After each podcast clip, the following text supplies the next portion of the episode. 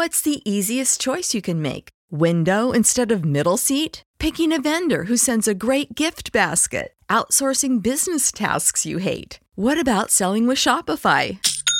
Whether you're selling a little or a lot, Shopify helps you do your thing, however you cha-ching. Shopify is the global commerce platform that helps you sell at every stage of your business. From the launch your online shop stage to the first real life store stage, all the way to the did we just hit a million orders stage. Shopify's there to help you grow. Whether you're selling scented soap or offering outdoor outfits, Shopify helps you sell. Wherever and whatever you're selling, Shopify's got you covered. Sign up for a $1 per month trial period at shopify.com slash try. Go to shopify.com slash try now to grow your business, no matter what stage you're in. Shopify.com slash try.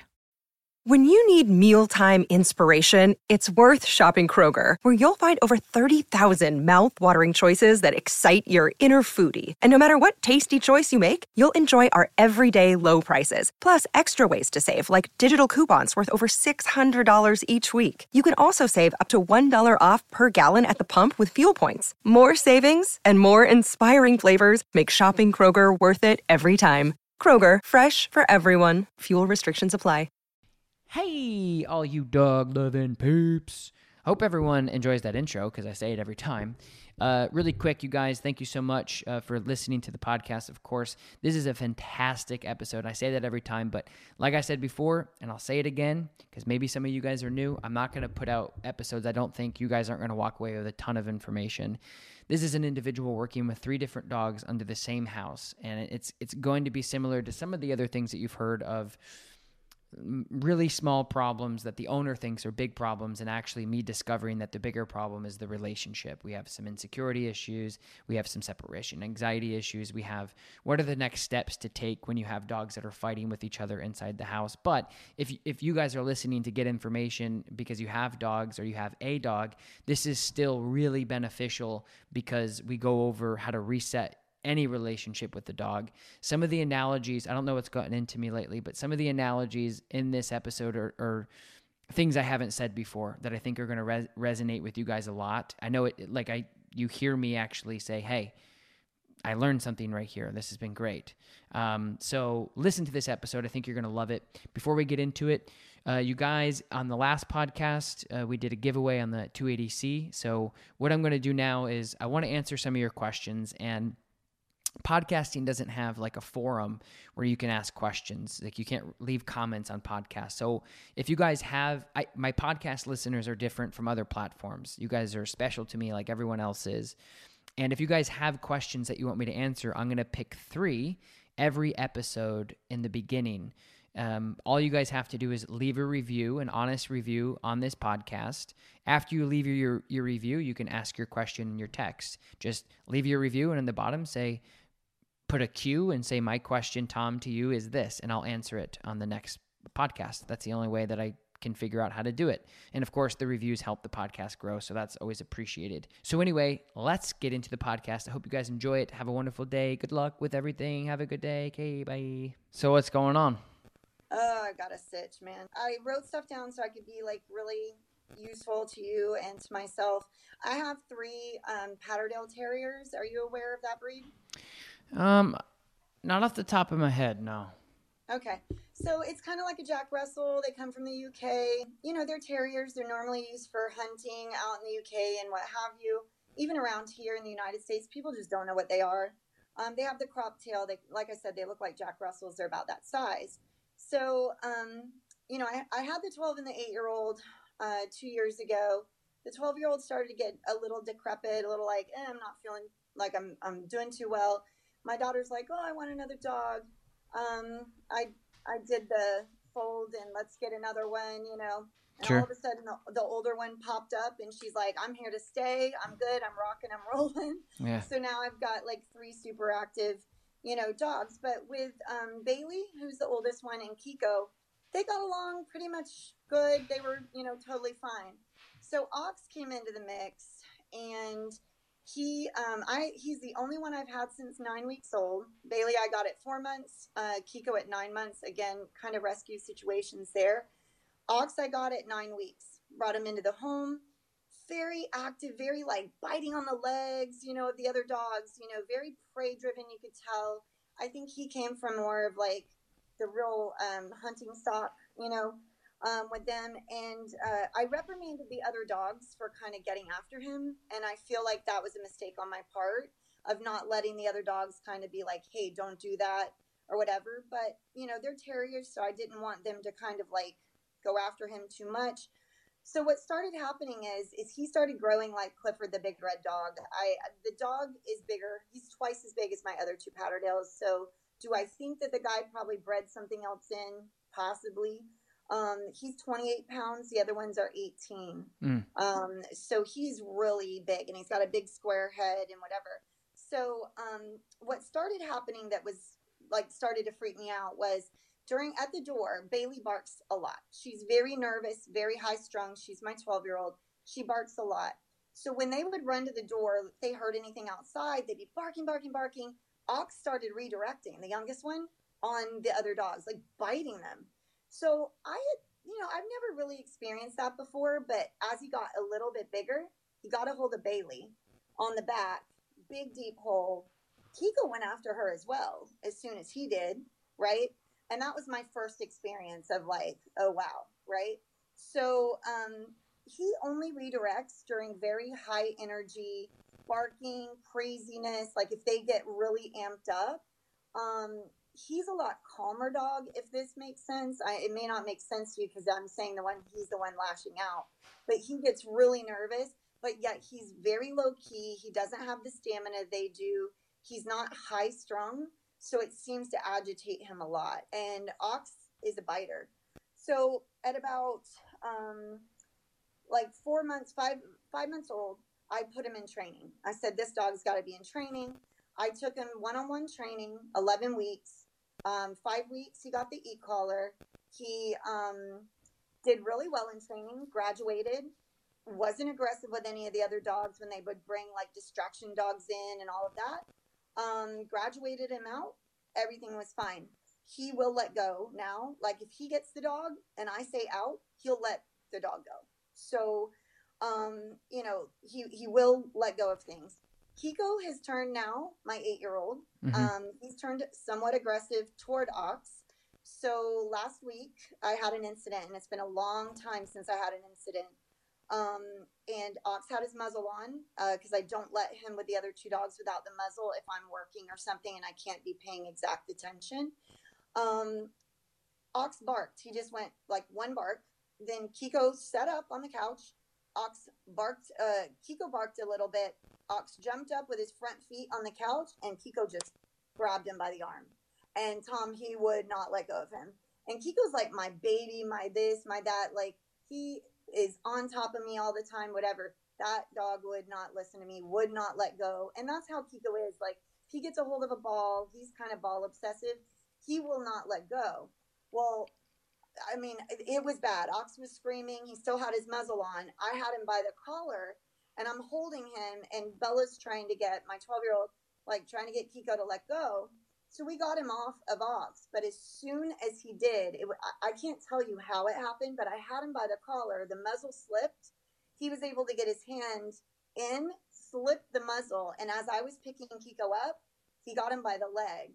But he got him, he tagged him so hard and pulled that Kiko's had like a drain in his leg for the last week and a half. Um, you know, I'm dealing with wound care and craziness for the last week and a half. Um, but when I yelled out, he let him go, mm. but the damage was done. Mm-hmm. If that had been his neck, he'd have been gone. You know what I mean? Like, um, Ox is just double his size. So, of course, I spend we spend a lot of time with our dogs. We travel with them. Um, we never leave them or board them. We, they they go with us on the weekends. We we can take Ox anywhere because he's trained. Like took him to the market last week. He doesn't attack other dogs that are there. Mm-hmm. He sits out and we eat lunch or whatever. The other two are a lot more reactive to other dogs than Ox is. But everyone's telling me, everyone meaning like family, friends, when all of this goes on, like Ox needs to go. You know, he obviously doesn't fit into the scenario. I love the dog. I spend a ton of time with him. I, I feel like he's really trained pretty well. Um, I know this was unfortunate. I know I have a lot to do with it. I'm sure. Mhm. Um, but I, I've, I've, I've invested a lot of time and love and energy. I, I'm, I'm not a throwaway kind of person. I just want to know if I'm doing like what am I doing wrong, and how can can we fix it? What is next as far as training for him? If if For Ox. what, what, yes for ox Well, is uh, are all the dogs fixed? yes Okay, so there, there's a lot to unfold here. There's a lot going on.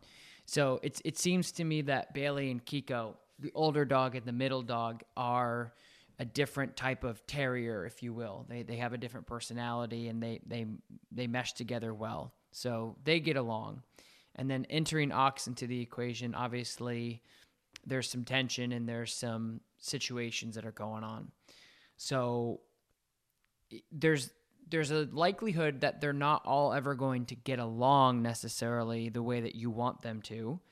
Just like with anything else in life, you know, with family members and friends and whatever, sometimes you just you just don't get along and uh, you, you you do the best you can to just deal with it and that happens often i mean how many times do you just whether you're talking on the phone with somebody or you're you're dealing with a sibling or a coworker or whatever and you just kind of bite your tongue and, and just say okay i don't agree with you but we're going to move on right happens all the time dogs are a little bit different they tend to wear their heart on their sleeves a little bit more. They're a little bit more assertive. If they have a problem, they typically will handle it. Some dogs avoid and avoid the conflict, avoid the fight for sure, but other dogs just sometimes they just build and they stack. It's called emotion stacking. They build and they stack and they stack and they stack and they stack and then boom, it just triggers. They just lose it. Happens with people too. I mean, right? You have those day, you know, air qu- you have those air quotes those days. And really those days are just uh, an explosion of emotion stack for the last two weeks or the last week or whatever. i think that's kiko with him to be honest yeah Yeah, just frustration, really, in lamest terms, I guess. And so that's one thing to consider is it doesn't matter what type of training that you do, there is we have to be mindful about the consideration of them just not getting along and the things that you need to be doing to keep them successful. And I would suggest making more a more realistic goal and a more realistic lifestyle set up to make your life easier and to make their lives easier and to not live with mm, I guess not live with un- unrealistic expectations because then what you'll do is you'll just make yourself frustrated because you're trying to put a square in a round hole and it just won't fit. So a lot of dog owners do that. So I don't know for sure the exact equation of, of how you know how this is all going to work out but just be mindful that that could be a thing so the type of training you should be doing with all of them obviously is just having it doesn't sound like bailey is too big of an issue i think it sounds more that it's the middle and the younger kiko and ox they're they're kind of headbutting each other a bit and your obedience She, she will jump in though. Oh, honey, if, if one of them goes, she'll go. You know, but Mhm. she's not the trying to go. aggressor Yeah. right yeah that's what i meant so it's not it's not like i don't i don't necessarily really care about dogs who aren't aggressing like i'm i want to talk about the dogs that are starting the problem not the dogs Yeah. that are jumping in during the problem that's happening Gotcha. you want to get to the that's normal. yeah you want to get to the person who threw the f- first punch not the people who jumped in after because Right. that's Because what it was happening. right exactly Okay. so that's that. And and I think, you know, Kiko and Ox have this thing kind of lashing out at each other. And of course your obedience has a big role playing into this because your obedience is your control. It's your ability to communicate, it's your ability to literally handle situations. Dogs don't speak English. So your obedience essentially is your communication. How how good is how good is your how good is your communication with your dog is predicated off of your obedience. In most cases, cases that you need things. You can you you can say, "Hey, how you how you doing?" Your dog knows you're happy, but they don't really know that you're asking them how their day is. Right. You can say, "Hey, knock it off," and they know you're upset, but they don't know that you said knock it off, right? They just your voice inflection kind of matters. But in between that is communication, and uh, communication equals obedience for the most part. Go to your bed, lay down, and stay there. Yes, got it, right? Or That- like out. Yeah, all of like, it. He knows out, and and he let him go, but Kiko doesn't do out. You know what I mean? He didn't let him go. Yeah, Yeah, it's just a piece to this. Is what I'm saying is you got to make sure that your obedience, aka your communication, is good. Because if you think about it, if you're a if you're a mom to these kids, if you will, for a second, and one speaks a different language than, or they all speak a different language than you, and they're fighting, it's really frustrating for you to communicate to them that what they're doing is wrong and they need to stop. And in I think realistic cases and moving forward from here, it's also going to be really hard for you to manage the situation. Kiko Yes. gets Kiko starts to build, getting upset. Ox give the gives the eye. You say leave it. I don't know what leave it is. You say come. I don't know what come is. You go you you say place. I don't know what place is. So those are the those are the communicative factors that you have to deal in with because they're I, like I said, I think it's going to go one way or the other. They're either you're they're either not going to like each other, and you're going to have to continue to manage the situation, which isn't a big deal. It's not as hard as I think people make it out to be. It's just inconvenient, to be honest with you, in my opinion. I think it's just in, yeah, I think it's just inconvenient. People would just rather not have to do it, of course. But that's not the reality of having an bunch of not a bunch, but multiple animals living under one roof, you know? Agreed. Especially if they have different opinions with each other. And again, it's it's a much like siblings. Like there's there's families out there that their siblings, brothers and sisters, whether they're young or old, they just never talk to each other ever and they grow Right. apart and that's it. They just didn't like each other. And that it is what it is. They stay out of each other's way, you know? Not not common, but it happens. And it and it's, it happens way more in the animal kingdom with dogs because they don't really see it's not an they don't live that emotional yeah you're my brother yeah you're my sister they're not really brothers and sisters you know what i Yeah. mean Yeah, So- they don't have to have. Yeah, exactly. yeah so anyway i'm just kind of giving you some context of No, that's good. it mean, it's good perspective. It is. Yeah. I get it. yeah so yeah so your obedience has to be somewhat decent if you're going to continue to manage this situation if they decide just to not like each other that's going to be huge you come into the house because it sounded to me like there's a lot of th- why this is happening other than them not being um, in love with each other if you will. Eh, why this is happening it sounds like over overstimulation. So it sounds like thresholds uh, you know so going outdoors getting really excited uh, one of the dogs getting up on the couch and getting interested in something and the other dog just saying hey i don't like you doing that so it's kind of it kind of becomes this game where they're just stacking one goes over the other over the other and you just keep building no i'm bigger no i'm bigger no i'm bigger no i'm bigger Mm, and you'll see those triggers happen when you're when you're dealing with stimulation. So, say you come home with a squeaky toy, that's going to be a trigger. That's mine. Oh, yeah. No, that's mine. No, that's mine. No, that's mine. Potential fight. Um, mom or dad, kids come home. Somebody, grandma, somebody comes over. Neighbor, hey, we're excited. We're excited. We're wagging our tail. I want attention. No, I want attention. No, I want attention. No, I want attention. Right. So that's where you're going to get another trigger. Uh, just What being is, what is the what is the door barking like? If if Bailey gets upset or not upset, but like she's she's Reactive, barking because yeah. something's yeah. Like what is that reacting where they like tag each other? Like I don't. Yeah. I, I can't understand that. Like, Yeah. Why is he attacking them? well, it's I don't frustrating. get it. Yeah, it's outletting frustration. So it's it's called redirection. So you could call it redirective frustration. You could call it redirecting. I just call it redirecting. So It essentially, not necessarily. It's just it's it's yeah, it's frustration more than anything. It's not like they're mad at each other. They're what happens is is essentially you got a you got a barrier, aka a house or a door, Mm-hmm. and that barrier on the other side is what they want to get to because they hear somebody they know somebody's there. Mm-hmm. so they're revving up like this right? And then the other ones are doing you got like little minions all doing the same thing. Revving up revving up revving up revving up revving up revving up right? And then they get frustrated because they can't get out. And then they just take they boil over. It ignites. And then they just take that energy and redirect on each other.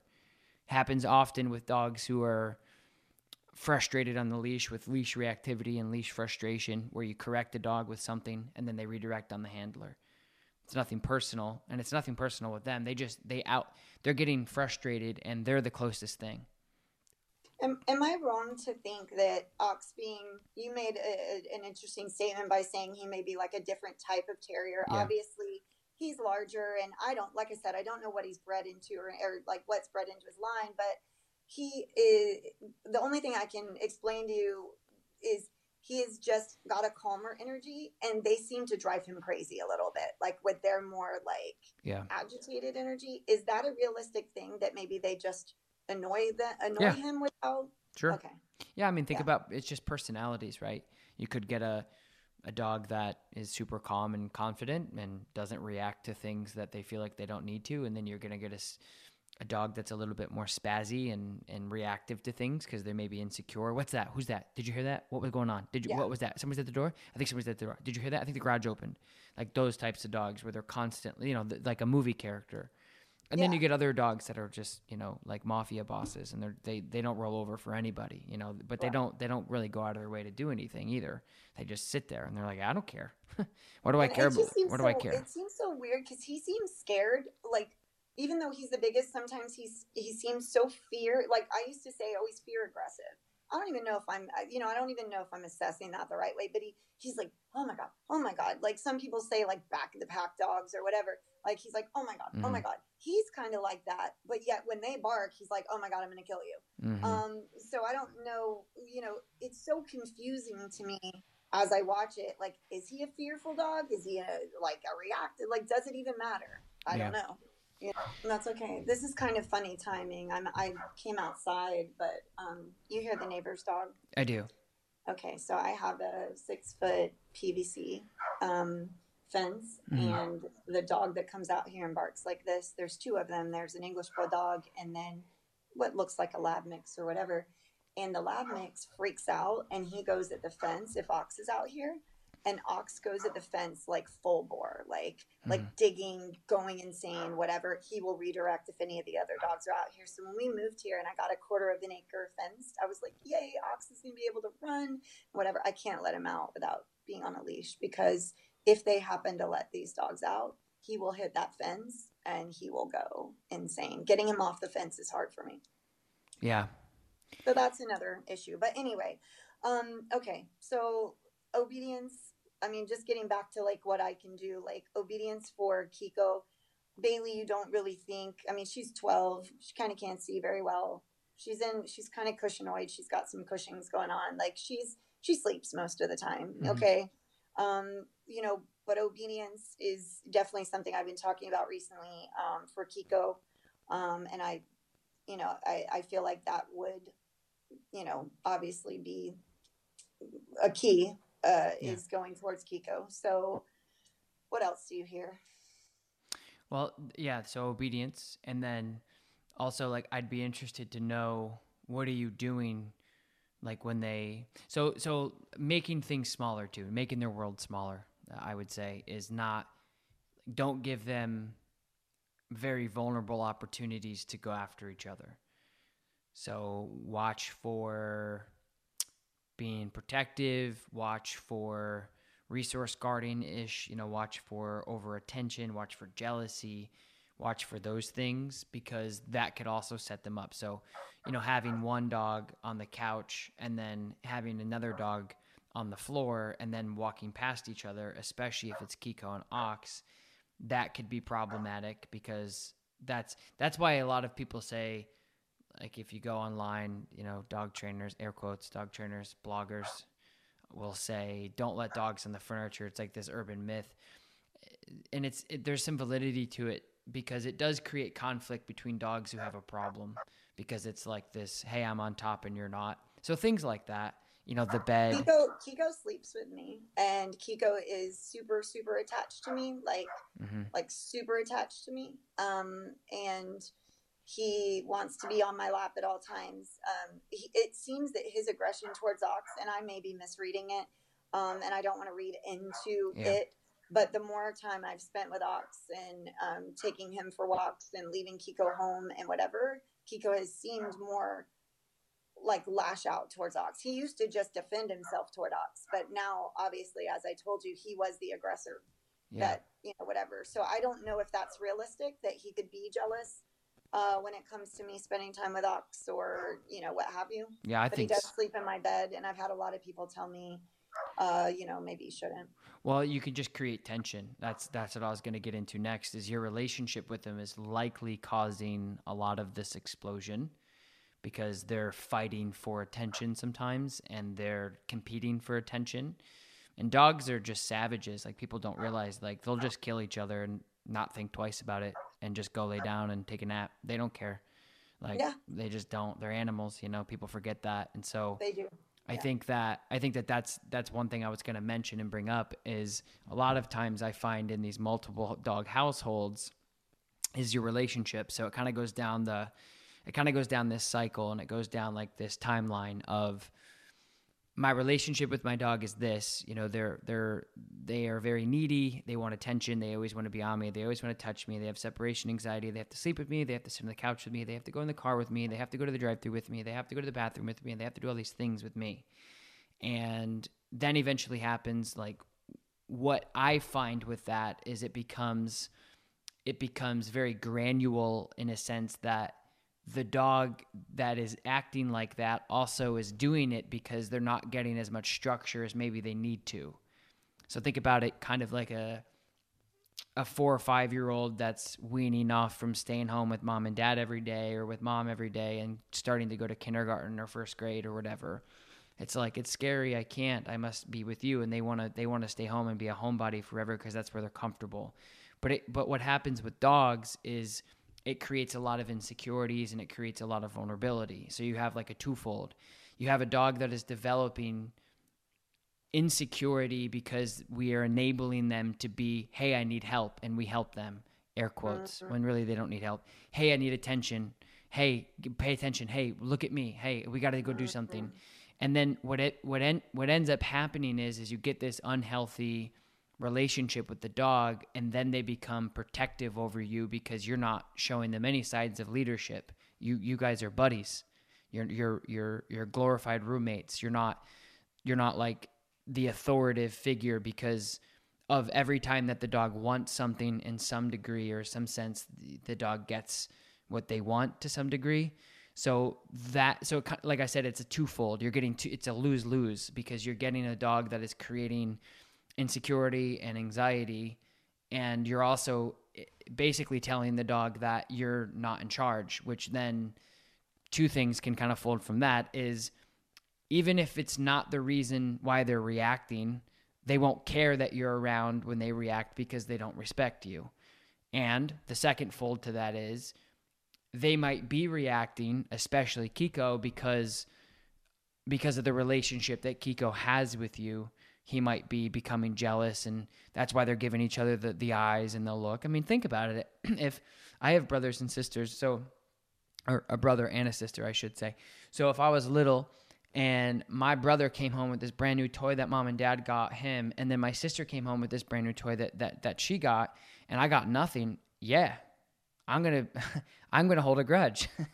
it may be for a day, but and I'm not gonna fight them, or m- maybe I would. I'm not sure. It's the point is the point is is it's it's it definitely can create tension, and so so that's a thing.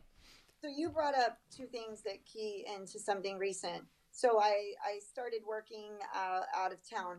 Uh, I, I worked from home because of COVID and all this stuff for a year and a half. Okay, I never left the house. I was there at Kiko all the time and, you know, all the dogs, right? Um, but I started working in Orlando, uh, driving to Orlando three days a week. Kiko has become, my husband and I talk about it, exponentially more obsessed with me hmm um, when I am home exponentially. Like I, I, he he can't let me out of his sight. Where am I going? What am I doing? Following me to the door, following me everywhere, just like what you just said. hmm Um, and I think you're right. I I don't. I I think I don't have enough structure. I I, I am kind of kind of spontaneous, kind of a, more of a non-structured person anyway. But um, but what does structure look like then to you? Like, can you Mhm. can you guide me a little bit on what you mean by structure for for the dogs? And Yeah. even if it's just an example, not necessarily what I need to do, but Sure. you know, what does structure look like then? Sure. Yeah, it's a good question, and, and I haven't really been able to to pinpoint it exactly like some of the other things that I've been able to do with my analogies, but I think structure for dogs is uh, much like structure for people. So, say you get somebody that's kind of lost and they're They're, they don't really know what to do. They don't have direction. They don't have a leader. They don't have they don't have um, any of that. And then they go to the military. And so that's kind of like what structure equates to dogs is I'm going to ask you to do very very very basic things. But I'm going to hold you accountable if you don't do them. And there's consequences if you don't do them. So, wake up at 6, make your bed, shine your shoes, show up at the mess hall at 7 like, ve- so that's like four very. I'm just giving you an example. I'm not in the Right, military, right. so I don't know, but Right, like giving you a very basic basic, thing, right? So it's it's holding the holding the dog accountable if they don't do these things. So in the dog world, it would be shaping up your because again, your your leash is your lifeline to your dog when you're trying to teach them something new. Especially when you don't have that off leash. Like Lakota, for an example, my shepherd. I because she's so food driven and because she's a working dog, I can teach her things very easily without anything other than motivator in my voice and a little bit of leash pressure. But my point is is when you're when you're going out to work with a dog, your your leash is your lifeline to say like, "Hey, I'm going to teach you some new stuff. I'm going to talk to you. We're going to have a conversation right now on the leash." in a conversation that makes sense to the dog. So you're going to go out, you're going to say, "Kiko, sit." right? Here, here's what normally happens. Here's what structure can look like for you tonight or tomorrow. You get your you get your leash and collar set up on your dog. You go you put you put the other two dogs away. You get Kiko on the leash. You go up to the door. You say, "Kiko, sit." Kiko may sit. So there, there's the first test right there. I'm asking you to do a very basic behavior. To be honest with you, I would say 50% of the time dogs won't sit without a motivator directly in front of them. An Italian deli has to be four inches away from their face to do that behavior. And they're only doing that behavior because they have something. Because they've been conditioned that if you have something in the front of you, they put their butt on the ground and they get paid and they get up and they walk away. They don't know sit. So I would, like I said, I would say maybe even sometimes more than 50 50. But my point is, is Kiko sit. That's that's a whole battle right there. Sometimes I spend a whole session teaching a dog how to sit because their owner thought they knew how to do it, and they don't. They just don't. So I say, okay, put your motivator away. Ask your dog to sit. You say, Kiko sit. Kiko sit. Pressure. So it's without a motivator Right. is the key Right. for you. Well, in the beginning, you got to test the waters. You got to see where you're at. This is this is it's a test for you guys. Will my dog listen to the most basic things I could ever teach an animal ever or a dog anyway, right? You're not going to teach a whale to sit, I guess. Right. So we say Kiko sit, and right there there's your first challenge. If Kiko doesn't sit, well that's something you got to work on. It's like, "Oh my god, I can't even get Kiko to sit." Red flag. That's like the first thing. You know what I mean? Like you can't you can't ask your dog to do something. And then normally what happens is if you do pass that test and the dog puts their butt on the ground and then you go and grab the door, boom, they get up immediately. I'm done with sitting. We're we're leaving, right? That's a problem because you you you're the dog is the dog is assuming that they are cueing off of what they want to do. That your hand grabs that door, the next move is for you to open it for the dog to go out. So they immediately go, "Yep, we're going somewhere." And so you you use your leash, you correct the dog, you give them pressure, however your system is set up, however your relationship is with your dog, you put them back into a sit. You don't even open the door. And then they're looking at you like you have 10 heads because this is all new. They're like, "What are we mm-hmm. doing? We we don't ever do this." But this is mm-hmm. so so that's just an example is getting your dog to sit and then quite literally grabbing the door and then opening it while your dog is in a sit, asking your dog basically for an engagement, like to look at you, and then break. And then you break the dog out. That's like, that would be structure. So, structure would be I want you to do this at this time under these circumstances. Okay, now you can go and be a dog. Give yourself a break. So it's so think about it like schooling too. Like when I was in school, school is crazy now. It's a completely different from when I was in school. Right. Uh, so it's like you get to school at eight. You have class one, two, three, and four. You have lunch. Uh, you know, five, six, seven. You have recess, and then you go home. Whatever. You know, that's structure. I know I have to be here at this time. Blah blah blah blah blah. And there's consequences if you don't right. and they're they're enforced and and you're being held accountable and so it's the fear of i don't want to get in trouble outweighs you know people usually just make the right decision which is your job because that's your responsibility to sculpt and mold that brain and to give them give them that guideline. So that would be like an example of kind of reconditioning that structure. So right now, say you and your husband go to the back door and you're like their dogs are like yeah we're going to go outside. They're jumping they're barking they're yipping they're spinning they're getting excited and they're just revving up like little minions like you know i can't wait you know? And then you, you take your time and you and you ask them all to sit. And these are things that you're probably going to want to do on the leash because you're not going to be able to hold them accountable if they're not on the leash which is a problem. Go to your room. No. Okay you got to have accountability because that immediately tells them at a at a huge macro that if they just say no, or in your case, they don't do the behavior and they're they're not patient and they don't listen to you and they don't ask for permission and they don't basically manners, right? They don't they're not using their manners. They you know the, you cook a home cooked meal, you slaved all day over it. Your your family comes in and they all get a plate and go to the room and don't say anything. Am I chop liver? What the heck? You're welcome. Right. Sit down at the table. We can hang out together. Like those types of things. Like that would be structure. Is just saying, here's how things are gonna go. And the opposite side of that is is say you had really good obedience with your dogs and good structure. So you go to the door, they're all excited, and you say, Bailey, sit, Kiko, sit, Ox, sit. Like bing, bing, boom.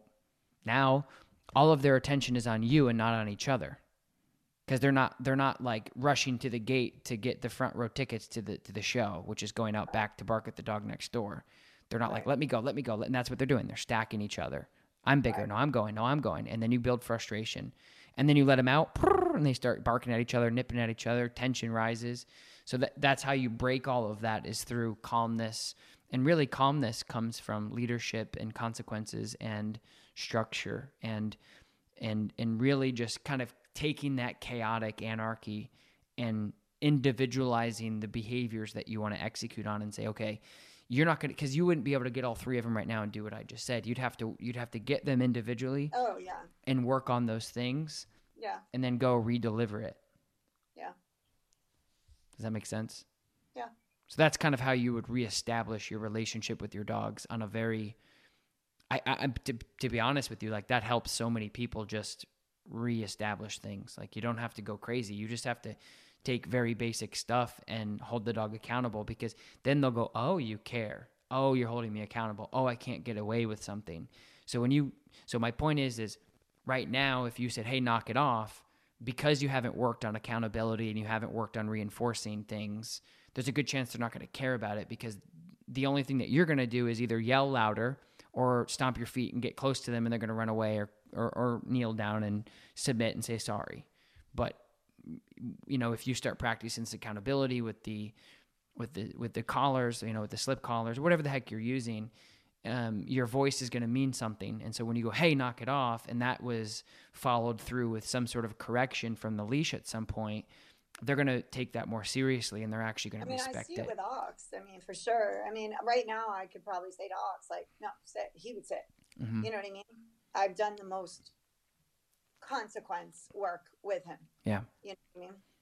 So I just really, I guess I was ignorant to think that, you know, Kiko's never been an issue. He's never right. been a problem. And everyone, anyone that you you would talk to in my house or around my family would be like, "Oh my God, Kiko's the sweetest one. Oh my God, he loves you so much. He's so sweet." Yeah, you know.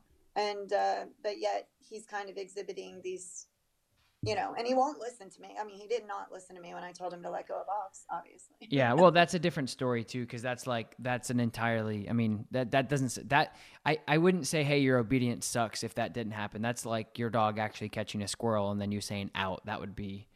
That would be like. So he was already to like, yeah, he was. Where he wasn't going to listen to me. Right. Anyway. But I think like just again, kind of getting granular and and and and going up from that you just have to look at your relationship, you know, with the dogs and say how much do they respect me? Does does Kiko look at me as a leader? does Kiko look at me as like a velcro? You know, that those are the types of things that will develop this anxiety and this tension and this frustration because they're they're constantly like especially for Kiko, like he's de- desperately desperately trying to get to you all the time. All and the time. right, so that's a problem because if he can't get to you, he's going to get frustrated. He's going to get upset and then especially if it's it's being caused by another dog, it's going to be even worse so, because. Well, he, the, all, the other two can be kenneled. Kiko on Friday with a drain in his leg. You know, I put yeah. him in the kennel. He will stay um, in the kennel if we are on vacation. Very odd. Uh, my sister's other dogs are with us usually. He, it's like he knows. Like we're on vacation, I stay in the kennel during the day when you guys go out, right? Because we're staying Yeah. in an Airbnb. He knows it. Yep. Here, if I put him in, Tom, he will. He would rip his own teeth out to get out of that kennel, right? Mhm. So Friday, with a drain in his leg on Halloween, he's in here and he's screaming like he's going insane, like he's gonna die Mhm. because he's in the in the kennel. So you know, does it matter whether I'm teaching him to be in the kennel or I'm teaching him to stay off the couch? Do, you know, does that really matter? Whether it's hey, I want you to stay in the kennel and I want you to stop doing that, or hey, I want you off the couch. you Yeah, know? yeah, it does matter. I, Do you I understand what I'm trying to? yeah, ask? yeah. Your your obedience and and your mm, authority uh, should be should be sustainable and scalable everywhere. Gotcha. Just like with kids, like it, it doesn't matter if we're on, at the pool, we're outside, you know, we're at the beach, we're we're in the cul-de-sac, we're in the backyard, you're at school, like whatever, like You're blah blah blah. Like you, you, they shouldn't just listen to you be, because of the environment that they're in. They should just listen to you because it's you. You don't change. Like you're the you're the apex in that situation. Like you are you are the narrator. So like when my dogs are outside, or in the house, or in the car, or on the trail, like I don't expect them to necessarily listen differently because they just listen to me. So the core doesn't change. Like Right. my relationship with them stays true no matter what we do. Of course, there's going to be natural regression depending on the environment. You know, if there's a hundred squirrels running around, I'm not going to expect them to has have as good an engagement as if we were just sitting in my kitchen at night. You know, so of course there's there's some um, truth to having dogs be dogs. But yeah, I mean, at the end of the day, if your dog is in the crate and they're hollering and screaming bloody murder and you can't calm them down by just saying, hey, knock it off, lay down, or leave it or whatever, like if you don't have that, that's just because the lack thereof. Like, Okay. my point is is my okay i'll give you another example this is very transferable to you my my dutch shepherd lakota hates the vacuum. So we have a cleaning service So that, does Kiko. right so we have a we have this cleaner service that comes in like every other week i think and they clean the house whatever. So when she's in the crate and the cleaner services are in here she's screaming bloody murder. I mean she's like eh, let me out. Like she just she feels vulnerable she feels trapped. I get it. I, I do. I, I understand. I, I empathize with that. I, I understand. She doesn't like it. Now she's stuck in this crate because she was eating or whatever.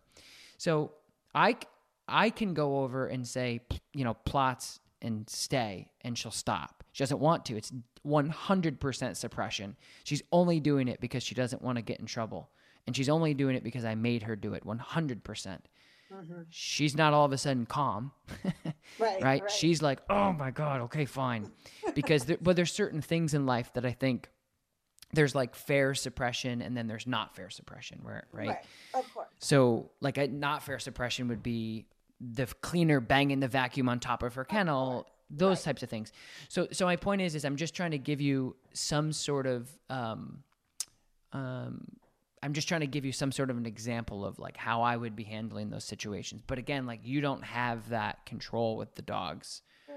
Yeah. to be able No, but I mean it helps. yeah. The perspective, I understand it. I get it. And as I, it comes into to view to me, I you know I see, and it's true. It's like you always see the. It's like you hear the squeaky wheel. You see the big dog attacking the small dog Mhm. and all of that. Um, but I am, you know, I I've read enough. I watch enough. I I watch a lot. Um, where I know uh, recently that Kiko has, you know, is presenting this, and I need to spend time Yeah. with that, you know. And you know, I think it, that's what I take away from this is basic obedience with all of them solves a lot of problems. And just because Kiko, you know, loves me and you know always wants to be up my butt and what have you it doesn't mean that that's the healthiest relationship obviously it's actually probably in the reverse you know yeah, it's definitely ox has a lot more respect for me than kiko Yeah. does Yeah, because it sounds like you you like you said you bring Ox out and you work on leash training and you work on that structure, and you don't with Kiko. So again, it's like you're making one go to school and the other one not. It's true. Yeah. It's true. And but but like with Ox in the in the fence, I you know even though he does listen to me in a lot of circumstances, and I do have obedience down with him way beyond all the other dogs, and I've worked very hard and I work with him all the time. He I can't get the fence thing to stop. Yeah. Um, No, I understand. listen to that. You know, I understand. Like level ten. Yeah, no, totally. I understand. But that but again, like that kind of comes and this is a good point and that's why I like I love having these conversations cuz I get to learn something new every time I talk to a dog owner as well. I, I get to sharpen my own knife. So my application of the force suppression that I just talked about, which I've never talked about the way that I did there, is applicable to what you just said. Is again, like if there's definitely an option to control that, you just don't have the ability to do it because you haven't done that training. So, like, you you could recall him off of the fence if you had good recall, but you don't, so you can't. and even if you so reverse, you have great recall, the dog will turn on a dime no matter what's going on, but he's not going to want to. But it doesn't matter because it's not appropriate, you know. So he's like dog, dog, dog. I can get him to stop with the fence? Yes, hundred percent. yeah. I just don't know if you will. You know, that's a different different thing. I know that you as a human being have the ability to work on that and him as a dog has the ability to understand that he has to come back to you when you say come back. But again, like to get to that, it's just like anything else. Like if you're like Tom, uh, like if I if I wanted to become a bodybuilder, it, I could, but uh, it's gonna take a long time. It's but it's not it's not gonna it wouldn't be like that for you. It wouldn't be a four year process or anything. It would be it would be understanding the foundations of leash pressure first and then moving over to transition to make sure that your obedience is really great you know on leash. And then once you start doing that you say your recall is good your your place your sit your stay all of that is good without distractions. And then you go start layering in the remote collar and you start using the remote collar for this obedience. And then once you're really good with the remote collar obedience maybe on week two and a half to three you start start incrementing those heavy distractions in and you start holding him right now if he's at the fence and he's barking and losing his mind you can say you can call him whatever names you want. You tell him to come. He's not going to do it because there's a currency game there it's it's the other dog versus you and the other dog's always going to win unless you have something to interject and you have something to actually discourage that behavior when he's doing it from a distance because if you went over there and grabbed him he's going to be barking all the way back Right, but even the e-collar with him, I mean, Tom, I've gone up pretty high on that with that with the, and I've tried to get him before he turns his Mhm. like, you know, uh, his attention toward Mhm. the fence. But once he's there, uh, Yeah. and once he's there, I, I think I could light him up. You know, what I Right, mean? but Yeah, no, I understand. I get it. It's it's it's a terrier doing terrier things. I, I I'm not saying that it's not intense. I'm just saying that what type of e-collar do you have? Um, I um, I'm sorry, I don't know the name of it, but it's the the training place that I went to. It's like 189 dollars. It's like you know, it's not a Bobo Okay. Yeah, okay, good. Yeah, I was just gonna say like there's two Yeah, things. There's two things to that. Is is obviously the remote collar that you're using, and then how you've conditioned it and how often you're conditioning it. Because if that's something that you're not using on the regular basis, and the last time you touched the e-collar was four weeks ago, six weeks no, ago. No, I use it when we walk. I Okay, use good. It, yeah, I Yeah. use it every day when, Yeah. when I walk with him. So it, I understand what you're saying, and I understand it's really intense, and I understand that you don't want to turn it all the way up to get him off the thing. But there's levels to getting him back, and there's levels to working on that progressionally, and it takes time and it But takes a that makes big me skill. feel good that you think it's possible. Oh, I, I want to interrupt this podcast really quick, you guys. I just want to tell you about the official No Bad Dog Members Club. If you haven't heard or you don't know, we have a, a, a subscription based 1999 membership. It's like 60 cents a day. All of the information that you guys see on the YouTube channel, the, the, the videos, the 15, 20 minute videos, we are actually filming for several days sometimes. So we're putting out an hour and change videos, the full length. It's a good way to support the uh, No Bad Dog movement. It's a good way to see unreleased footage. There's a ton of footage on there from the UK seminar that we never touched with YouTube.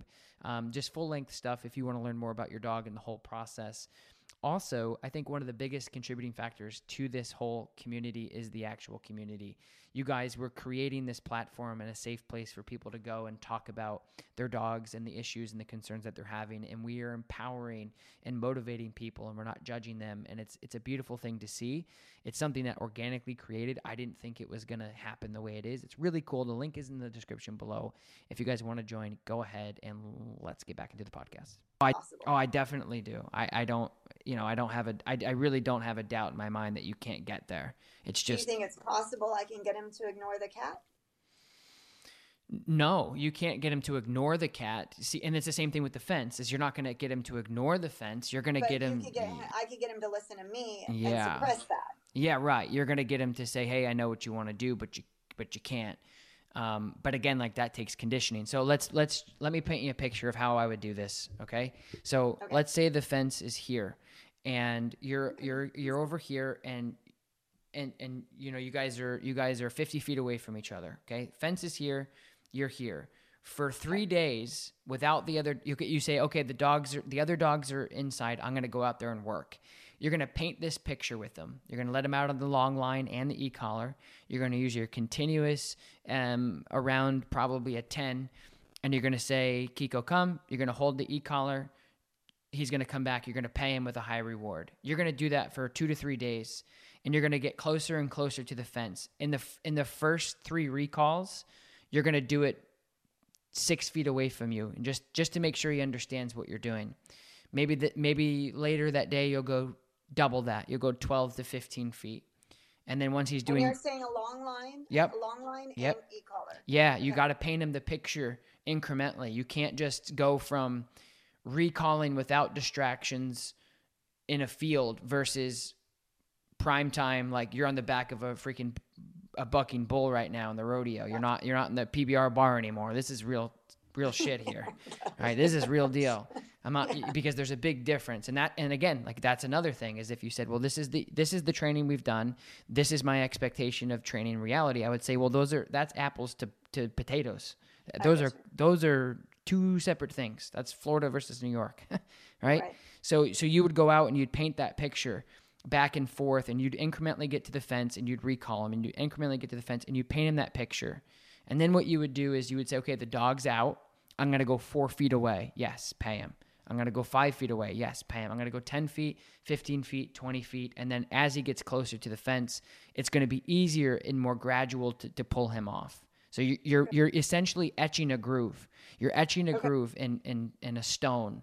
And the more you etch it, and the more you etch it, and you paint it, you paint it, and you go down that road, you go down that road, the easier it is for the dog to follow. But right now, if you just take it out of context and say, let's figure it out, let him completely off leash. Because what I would do is on that long line, say the e collar wasn't wasn't working at the levels that you wanted it to.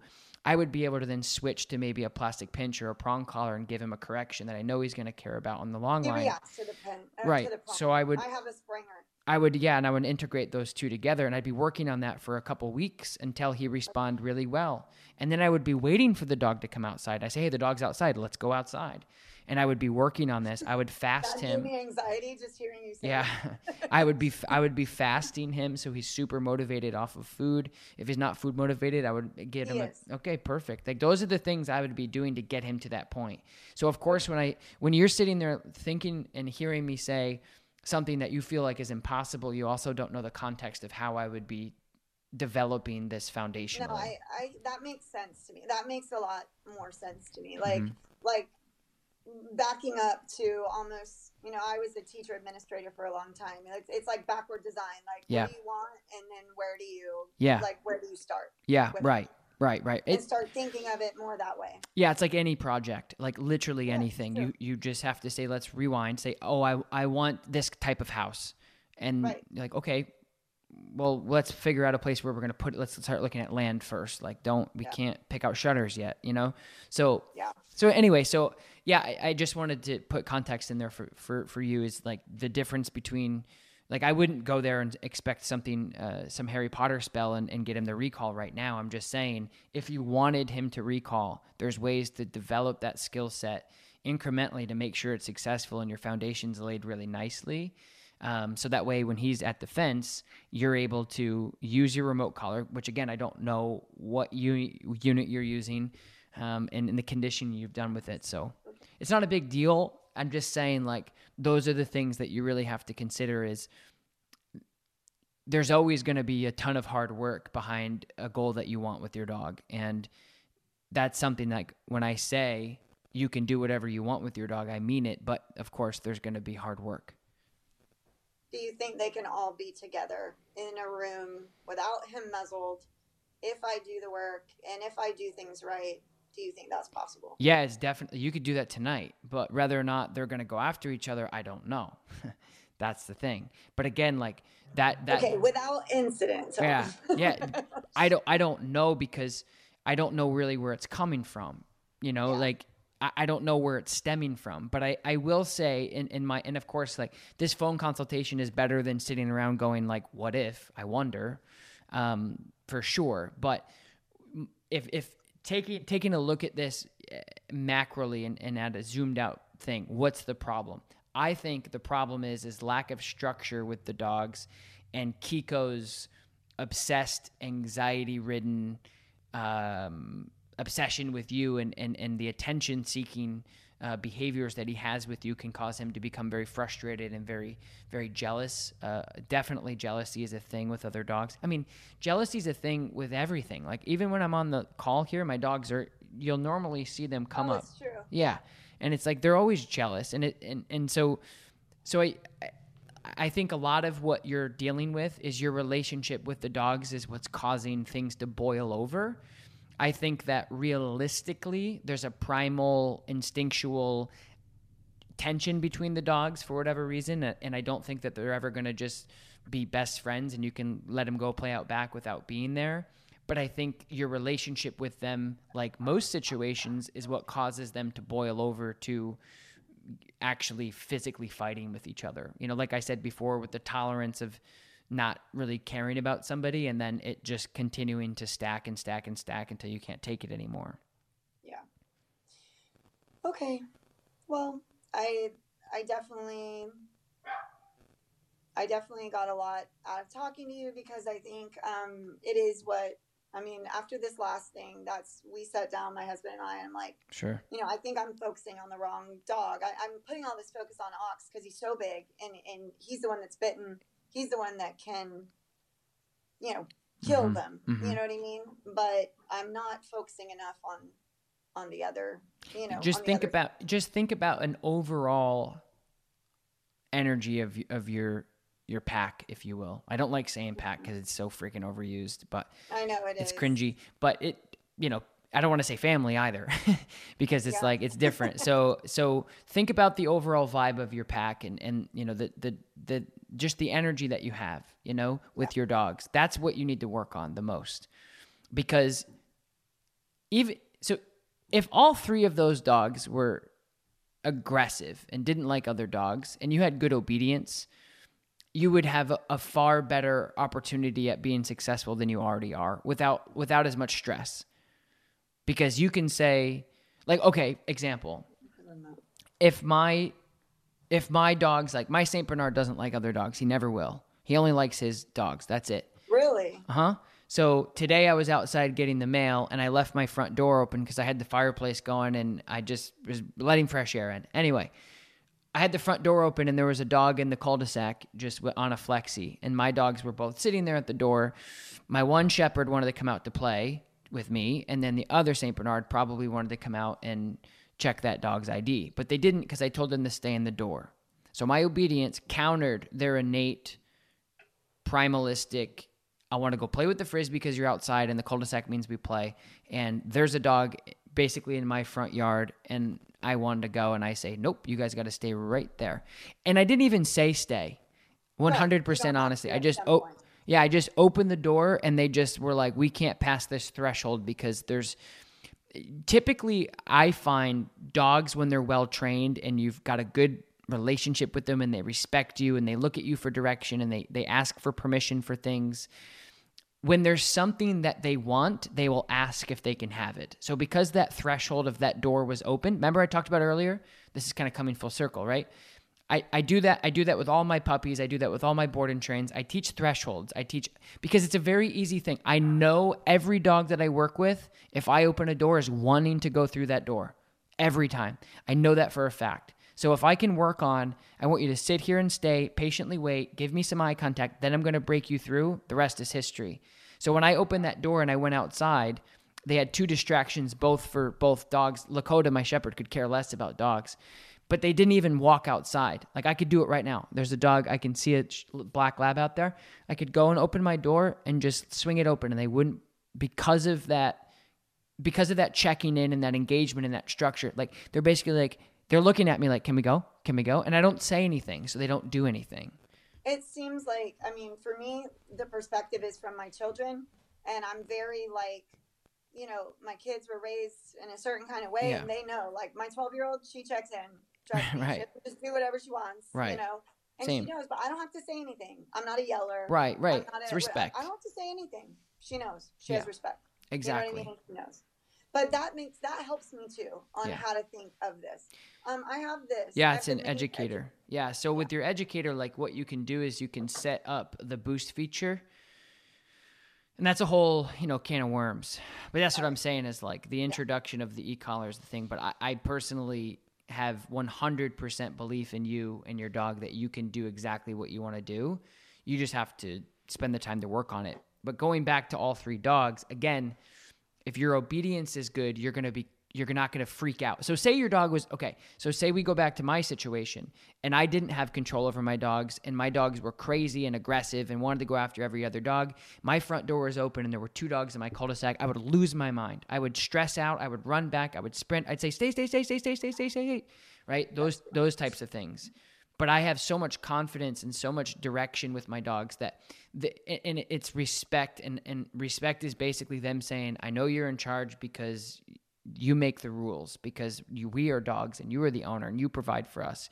You put food on the table for us. You give us the fetches. You give us the belly rubs. You give us the love. You give us the structure. You give us all of that. It's so, and the, the best one word to say is balance, just balance. Like you and your, your child, right? With your daughter, it's like, So true. I love you, but if you make a big mistake, I'm going to let you know about it because that's my responsibility because I care. Right. So anyway, so and it's just as much work, Tom. It's I just know. as much work as what you're telling me too. it is. Oh yeah. if- Well, you got three dogs. gonna get a dog and or three dogs. Three dogs. But three dogs. You got three. So I it's like three. it's having three three different animals, and they're all animals living under one roof, and if you don't do the fundamental foundational stuff to keep them all in check, to let them know that you I just feel like ultimately you mom checked me today. I feel like you mom checked me. is what you Well, when when parents when I talk to because that's my job, right? I'm really not a trainer. I'm I I just no, uh, I'm yeah, a teacher. Great trainers are. You're a teacher. Yeah. Yeah. So I but when I work with parents, that's what happens is they kind of look back on their parenting because their kids are a little bit older and they're like totally makes sense. But I think I think a lot of dog owners understand it, but they just don't know how to implement it because children went to learn their ABCs and they can speak English. Yeah. But with yeah, it's just- dogs, it's different communication, Uh-huh. and you've got to learn it, Uh-huh. and then you've got to implement it, and then you've got to practice it. that's right. And people want people want dogs to come into their life and be this addition that's so fun Uh-huh. and, and whatever. And it is. Um, it's not that it's not fun, but just like kids are It's fun. work. But holy hell, you know what I mean? And the work. more you have, the more the more work it is. Um, but I get it, and it makes Yeah. more sense to me now. And the way that you your analogies make more sense to me, and I get it. And I know Cool. exactly what I need to do, and I'm hardcore about like doing what I'm what I need to do and doing what I need to do for them. Sweet. You're absolutely right. I will freak out if I think that, you know. Mhm. But like me, I don't freak out about my kids because they know. Right. You know what I mean? You have that But control, right? I have that control. I just need to, I need to take the time. And I thought maybe I was I, like, you know, you have two, they get along, you don't have too much trouble, but then you get that one element that says, guess what? You got to put in the work, you know, and you got to do what you need to do. Yeah, it's a test, and It it, just takes you know like anything. It takes it Yeah. takes a lot of practice to get over that test and get better. I'm in it. I'm in it. I'm willing to do it, but I do appreciate your time today. And I wanted to, I've wanted to talk to you for a long time, and this kind of pushed me over the edge to Cool. kind of get your perspective on on this. So I appreciate it. Yeah, yeah, no worries. Um, yeah, yeah. I just you think want you. to see him? He's right here. Come see him. Look at him. He's Hi. reeling in person. That's my daughter. Hi. He's reeling in person. Anyway, so okay. Well, Yeah, I would. Um, yeah, just hit reset and and work on those things and kind of get back down to the basics. But as far as a game plan moving forward, is I would keep them as keep safety's number one, and then reset is number two. So just because if you have another incident, you're going to regress. It's going to be emotional for you. So keep them. Um, set, you know, do your crate and rotate, do your muzzling, do your do your um, crate conditioning too, and just work them individually. I, I don't think Bailey needs as much as the other two, so I would still do work with Bailey, but I agree. really focus on with the others. and the barking it with the door and stuff. Yeah. And So if your daughter can help you with some of these things, work oh, work them individually. So work them individually because if you get them all together, that's the big that's the big dance. That's the hard part. So don't start off there. Start off with leash pressure individually, uh, or I'm sorry, just leash work individually, 10 minute sessions, kind of rotating them around. And then once you feel like they're all responsive, start incrementing them together and you'll see a change you'll see instead of them looking at each other like oh well what are you going to do about it You're, they're going to start looking at you and you can start like you know vo- vocal checking them hey leave it uh-uh like you can st- and it's going to mean something to them or right now Yeah, like Oxford already is. Yeah. He is. You're right. You're okay right. All right. all right Hey, good thanks, luck Tom. I, I totally appreciate it, and uh, I'm gonna get to work on it. Thank you Okay. so much. no worries have a great night good luck All right. Thanks. all right bye When you need mealtime inspiration, it's worth shopping Kroger, where you'll find over 30,000 mouthwatering choices that excite your inner foodie. And no matter what tasty choice you make, you'll enjoy our everyday low prices, plus extra ways to save, like digital coupons worth over $600 each week. You can also save up to $1 off per gallon at the pump with fuel points. More savings and more inspiring flavors make shopping Kroger worth it every time. Kroger, fresh for everyone. Fuel restrictions apply. Save big on brunch for mom, all in the Kroger app. Get half gallons of delicious Kroger milk for 129 each, then get flavorful Tyson natural boneless chicken breasts for 249 a pound, all with your card and a digital coupon. Shop these deals at your local Kroger today or tap the screen now to download the Kroger app to save big today. Kroger, fresh for everyone. Prices and product availability subject to change. Restrictions apply. See site for details.